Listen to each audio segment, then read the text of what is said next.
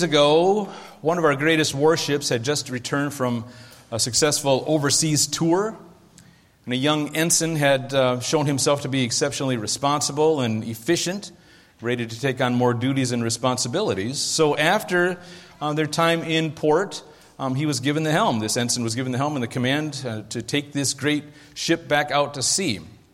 So, as the ship was pulling away from the dock, um, the ensign gave this series of crisp orders and commands, and um, had the deck buzzing with men and very efficiently moving along the way. And uh, the ship left the port, began to steam out to this channel. Um, the ensign's um, efficiency was nothing short of remarkable. In fact, the deckhands began to proudly acknowledge that he had set a record for launching a ship, a destroyer of this size, um, in record time, getting it underway. Ensign, of course, was glowing with pride and was not at all surprised when another seaman approached him with a message from the captain himself. He read the following message Dear Sir, this is from the captain now. Allow me to extend my personal congratulations upon completing this exercise according to the book and with unmatched speed and efficiency. It is, of course, my duty and position to offer you ways to improve your preparation and procedures as well. In your haste to accomplish your tasking, you have overlooked one of the most important unwritten rules of seafaring vessels. In the future, please ensure the captain is on board the ship before leaving the dock Sincerely, your stranded and deserted commander. Now, was it the ensign's intention to leave the captain behind? Yeah, probably not. I would say absolutely not, probably not. But he'd just been so preoccupied with uh, his duties, his tasks, the agenda, and what he had to, had to be done, he probably didn't give this, the captain's whereabouts a second thought, or maybe not even a first thought. Now, when I heard that story, uh, many years ago. And uh, by the way, Art Paulson will tell you that any story I hear can and will be used as a sermon illustration, just so you know. But when I heard that story, my first thought was um, that kind of illustrates our relationship with Jesus. We're headed out full steam. We've got all these tasks, we've got all this, this agenda we've got going on, and uh, we don't give our most precious cargo a second or maybe even sometimes a first thought. Now, last week we unpacked what I said was uh, the most important question that Jesus ever asked. And that question, as I pointed out last week, is in three of the four Gospels. So in Matthew 16, 15, Jesus asked his disciples, said to his disciples, Who do, remember the who do's, who do you say I am? The most important question that Jesus ever asked, because how we answer that question frames everything else that we do, everything else that we think, do, and say. Again, we talked last week about how important that question is to all of us. Um, do we say that Jesus is just a, a great teacher, powerful teacher, a, a great uh, moral leader, uh, a prophet, or do we say he's the Son of the living God, come down from heaven to save his people from sin, death, uh, and the power of the devil? Now, this morning I'm, I'm asking you if you're like that sailor I told you about who got so caught up in his tasks that he left behind, arguably, again, his most important cargo. But that question at hand is really this. The question at hand is really this. I even have it up on the board for you this morning. How could anyone possibly leave Jesus behind? How could anyone possibly leave Jesus behind or go on without Jesus? Well, think about it like this Peter answered Jesus' question. When, when Jesus said, Who do you say I am? Peter was the one that spoke up. Matthew 16, first part of that, or the last second part of that verse says, uh, Peter says, You are the Messiah, Son of the living God. Now, this, I'm going to get technical on you for a second here. This is essentially a theological statement. In other words, um, what we believe and why we believe it. That's kind of the definition of doctrine. What we believe and why we believe it. It's our theme for our youth group. That's what we talk about every night. What we believe and why we believe it. So then, the most obvious reason or the most obvious way we leave Jesus behind is because we have a wrong understanding or a wrong belief of who Jesus is. That's why we leave Jesus standing there on the dock or on the shore. You're tracking with me so far, right? Turn to somebody and say, I'm tracking with him so far. This would be an exclamation point behind those. Well, admit it or not, we all have a misunderstanding, or rather, maybe um, a misguided understanding. Maybe that's a better way to say it a misguided understanding of who Jesus is and what he came to earth to accomplish. But here's the thing we're not alone with this difficulty. On several occasions, um, the disciples themselves had a wrong understanding or a wrong perception of Jesus, and uh, that kind of left him, they kind of left him standing on the dock as well, so to speak. Don't look for that in the Gospels. They never left him standing on the dock. You see what I'm saying, though? Kind of left Jesus behind, went, out with, went on without him, kind of forgot what the task was at hand. Now, don't get me wrong, the disciples knew 100% fully well who Jesus was the Messiah. That's what Peter said, right? Peter said it so plainly. The fact that Jesus was the Messiah didn't just dawn on them at that moment when Jesus said, Who do you say I am? They thought, got together and said, Well, let's just think about this for a second. No, man, if you're the Messiah, you're the Son of the living God. There's no doubt about it. All the things that we've seen, there's no other answer that anybody could ever come to. So then, excuse me, that um, they knew everything about Jesus, or the things that they knew about Jesus related to kingdom either an earthly kingdom or a heavenly kingdom. They focused more on the earthly kingdom.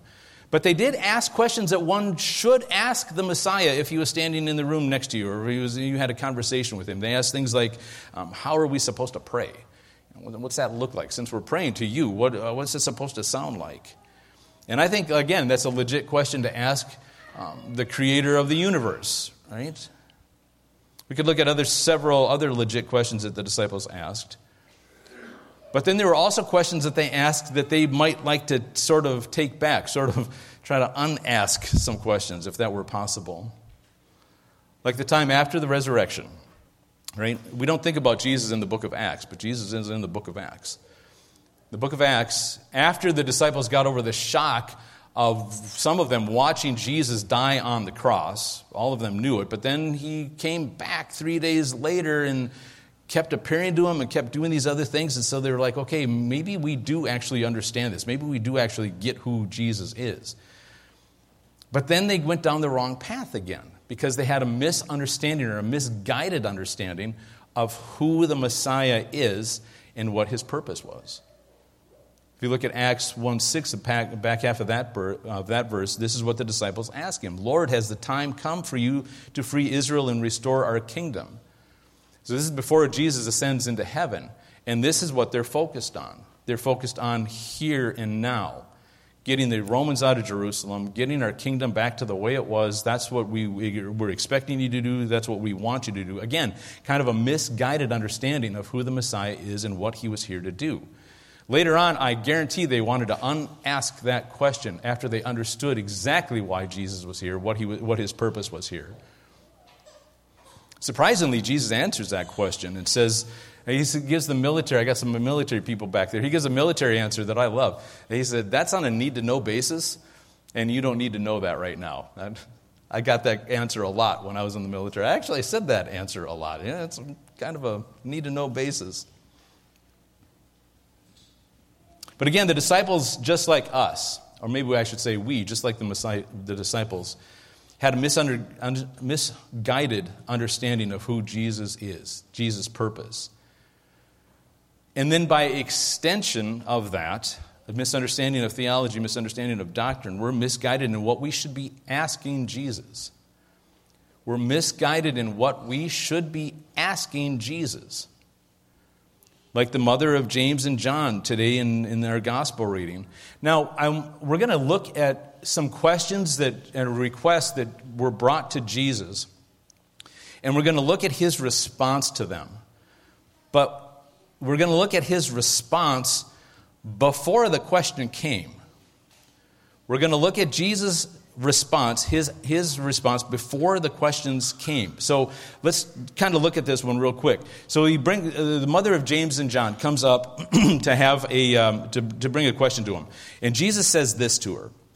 Verse 21, he says the simple words, What do you want? Now, I don't think he's being rude here. What do you want? Right? I don't think it's a New York, what do you want? I don't think it's, What do you want? I don't think it's frustrated. I think he just very calmly, it's a very curt, to the point question, but he says, What do you want? She says, I want my sons to sit on your right and your left in your kingdom. And by the way, that's earthly kingdom. I want my son to sit by your right and your left uh, in your earthly kingdom, right here. And therein, again, lies the problem. This is an earthly request for the glory of those two disciples. not for the glory of God the Father in his heavenly kingdom. Disciples are thinking it's all about me. The other disciples got a little mad. That's what indignant means. They got a little put off by that question, by that request, and say, wait a minute, you know, why do you guys get that spot and, and not the, any of the rest of us? If we're completely honest, that idea covers uh, most of our requests of Jesus the here, the now, the this kingdom. Shouldn't be, things be easier? Shouldn't things be a little more glossed over? Shouldn't things be a little more comfortable, a little more peaceful, a little more, a little more, a little more here and now?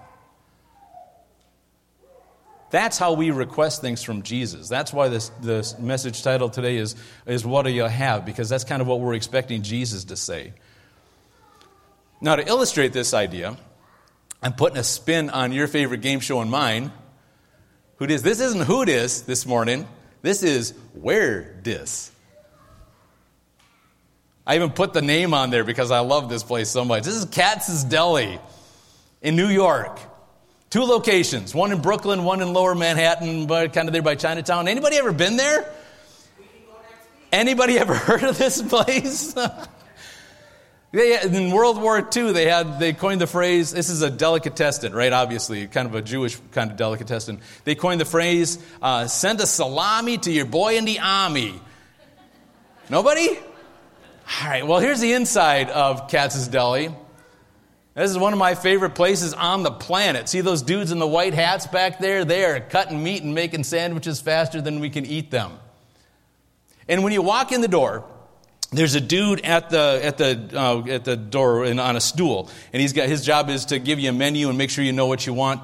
Uh, and the guys behind the counter, when you walk in the door, they yell something like, "What's he want? What do you have? What do you what's he want?" And one time they tried to hand Lillian a menu. She was like, dude, we're set. We know what you say. Okay, go out and go, go do your business. And by the way, the answer to what you order at Katz's Deli every time is this. that, ladies and gentlemen, is the pastrami on rye. You start eating that, you get about three quarters of the way through, you start getting the meat sweats, and you really got to press through. But what was my point? My mouth's kind of watering here. if we're completely honest, again, if we're completely honest, that's how, um, that's how Salome, John and James' mom, asked Jesus. You know, that's what she expected Jesus to say. What do you have? What do you want? What's he want? What can I get you?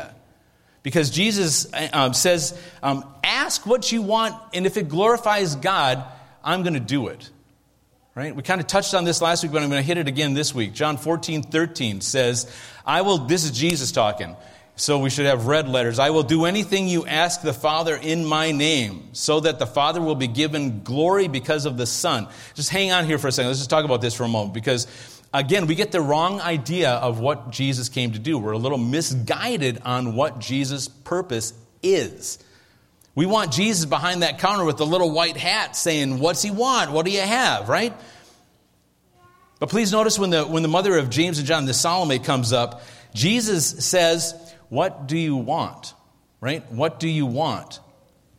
That's what he says. He doesn't say, What can I do for you? He doesn't say, What'll you have? Because here's the thing Jesus knows why she's there, right? We looked at this last week again. If you haven't seen last week, by the way, grab on YouTube and look at those a little bit. But he's, he knows our thoughts before we speak them or before we think them. He knows our thoughts before we think them. So he knows what Salome is coming up to ask him. So he knows his response. Are you with me? He knows his response before she asks the question. So he sets up the question with a response before the question happens. What do you want? He said. Not what can I do for you, not what'll you have. Jesus knows why she's there, and, and it's cool, right? It's for her sons. But it's not for the glory of God that we just saw right there a second ago, because we saw Jesus say those things. He said, I will do so that God is glorified. If we break that down, you can pop it up there again, Jennifer, uh, 14, 13. I will do right? So that the Father will be glorified. Just kind of clear everything else out and think about it like that. I will, so that the Father will be glorified. That's what I'm going to do. That's not what she was asking. Actually, maybe I should ask the ladies and gentlemen of the jury. Uh, maybe I'll let you decide. Should, did Salome sound like she was trying to glorify God or trying to glorify her sons? She was absolutely, and I'm not selling anybody out here, but she's absolutely trying to glorify her sons. And that's, you know, that's cool. That scene in Matthew 20, by the way, happens while Jesus is on his way to Jerusalem. Uh, this, is, this is Matthew chapter 20 that I'm talking about here.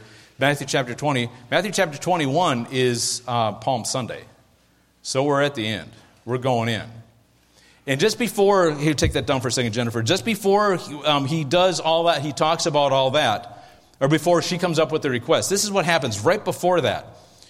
This is um, chapter 20, verse 17. As Jesus was about to go up to Jerusalem, he took the 12 disciples aside by themselves, and on the way he said to them this, verse 18 Behold, we are going up to Jerusalem, and the Son of Man will be delivered to the chief priests and scribes, and they will condemn him to death Verse 19, they will hand him over to the Gentiles to mock and discourage and to crucify him. And the third day he will be raised up. He said, We're about to, Jesus was about to go up to Jerusalem, right? I'm going to be handed over to the scribes and the Pharisees, right? And then I'm going to be handed over to the Gentiles to be mocked and scourged and crucified, and on the third day be raised up. That's verse 19. Verse 20 is like, yeah, yeah, yeah, yeah, yeah. Salome comes up and says, Hey, about your earthly kingdom. Can we have my boys on either side of you? And Jesus said, Are you ready to drink from this cup? And she, they're like, Yeah, we're ready. He's like, Did you not hear anything I just said? Did you, did you not get what I'm getting at here? Are you not picking up what I'm putting down here? Now, this section of Matthew, in this section of Matthew, Jesus is very clear um, f- to us as well as the disciples on what his purpose is and what he needs us to be doing. Now let's look at Matthew 27 or 20 and 27 28. It says if one of you wants to be first, he must be the slave of the others. Like the son of man who did not come to be served, but to serve and to give his life to redeem many people. And by the way, to bring glory to God. That's his purpose, that's our purpose to bring glory to God. So Jesus says, when you need to ask for something, you need help with something, ask that. And then we're giddy up. We're going to go do that. Okay, you're still tracking, right? Let's look at another scene that on the surface, when we're reading through Matthew 20, which maybe you want to do this afternoon when you get home, if you're reading through Matthew 20, there's another request that comes a little bit later. But Jesus, are you still with me? Jesus' response before the question is 100% different. Completely different. And if we're being that ensign, just seeing how fast we can get the ship out into the harbor, we're going to miss it. But if we're actually paying attention, if we're actually inviting Jesus in with us and bringing him and not leaving him on the dock and saying, hey, could you just point a couple things out to me? He's going to say, I got you. And I'm going to show you how I'm going to respond to your requests before you request them.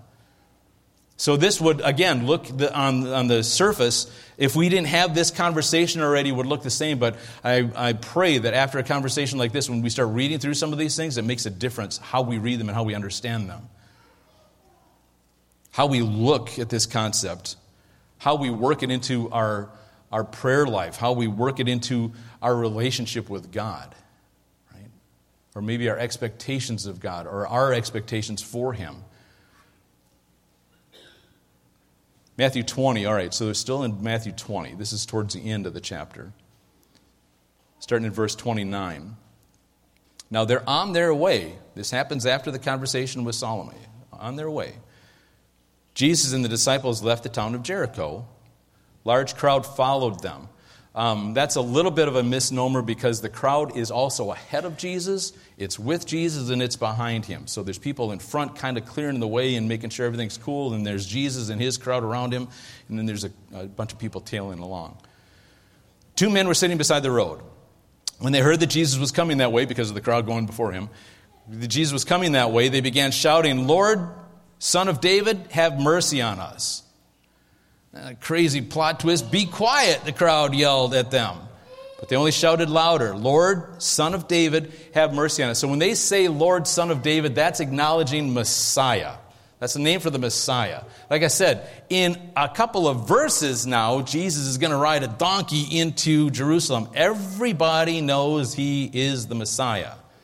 There are a couple of plot twists that they're not expecting coming up, but right now, 100%, no doubt in anybody's mind, he's the Messiah. Lord, son of David, have mercy on us. These two blind guys sitting there, right? So now, they're, they're calling out to him, have mercy on us which could mean a lot of different things. That's part of the call that they would say to get some alms, to get what you have, to give me what you have. So then Jesus asks a question, much like he asked Salome a moment ago, but it's 100% different. Look at this in verse 32. When Jesus heard them, he stopped and called out to them. He said, What do you want me to do for you? He didn't say, What do you want? He said, What do you want me to do for you? What can I do for you? Because what you're about to request is going to bring glory to God. So his response before the question says, What do you want me to do for you? Lord, they said, We want to see. Verse 34 Jesus felt sorry for them and touched their eyes. Instantly they could see, then they followed him. These two needed Jesus' help right? No other way around it. He was their only hope, and they knew it. But they also knew that He could heal them with a heartbeat, in a heartbeat. Jesus had healed a different uh, blind man, one that had been blind since birth. And in his deposition in front of the Pharisees and the scribes, this man said these words. He said, No one in the history of the world has even heard of this happening ever. The person who healed me is clearly the Messiah and clearly filling, fulfilling Scripture. Jesus healed them to bring glory to God. Ask whatever you want that's going to bring glory to God, and we're going to get on the same page. But if it's for your glory, well, obviously these men knew that Jesus, like I said earlier, was the Messiah. The evidence is them shouting, Son of David in acknowledging that simple fact. In acknowledging the simple fact that he was the Messiah, they were already bringing glory to God. Shouting, even though the crowd of Jesus' followers, like I said, ironically, the followers, his followers, are trying to keep them quiet. Here they are trying to glorify God, and they're trying to stifle it out. This historical account of these two men being healed is also in the book of Mark. Uh, Mark chapter 10 is a parallel chapter to Matthew chapter 20. It's kind of a fun thing to kind of look at them side by side and see different takes on the same ideas, the same things that happen. So in verse 46, I think it is, um, Mark only mentions one of the blind men. He mentions him by name, Bartimaeus. That doesn't mean there weren't two there. It means we think Bartimaeus was kind of a commonly known person, so that when Mark referred to him, everybody knew exactly where he was and what he was talking about, and the scene that he was talking about. But Jesus healed them to bring glory to God and to solidify who he was, as um, Donna read earlier in Isaiah 35, verse 5. Look at this. In the first part of that verse, it says, When he comes, when the Messiah comes, he will open the eyes of the blind And in Mark, then, Jesus says some of the most important words ever to them. If we look at Mark 10 52, the first part of that verse, Jesus said, Off you go to those two. Said, Jesus, he said, Your faith has what? Saved you. Not your faith has healed you, not your faith has made you better. Your faith has saved you acknowledging that Jesus is the Messiah, that he came here to save us from ourselves, from our sins, so that we can have eternal life with him, that faith has saved you. That, sa- that faith is going to do some other things along the way, don't get me wrong, but those things are meant to, being, to bring glory to God. We have to keep that verse in mind when Jesus asks, What do you want me to do for you? right? What do we want? We want something that's going to bring glory to God, not something that's going to bring glory to ourselves. And also keep in mind God's promise. God's promises. This book is full of God's promises. Romans 8:32 says this, God did not keep back his own son, but gave him for us, gave him up for us. If God did this, won't he freely give us everything else? So maybe God's question to us should be what else do you want me to do for you? Literally, what more do you need? And so now I want us to be thinking differently about Jesus. I want us to have a better understanding. I don't want us to be misguided. I want us to be guided in our responses and our questions and our requests of God that glorifies Him.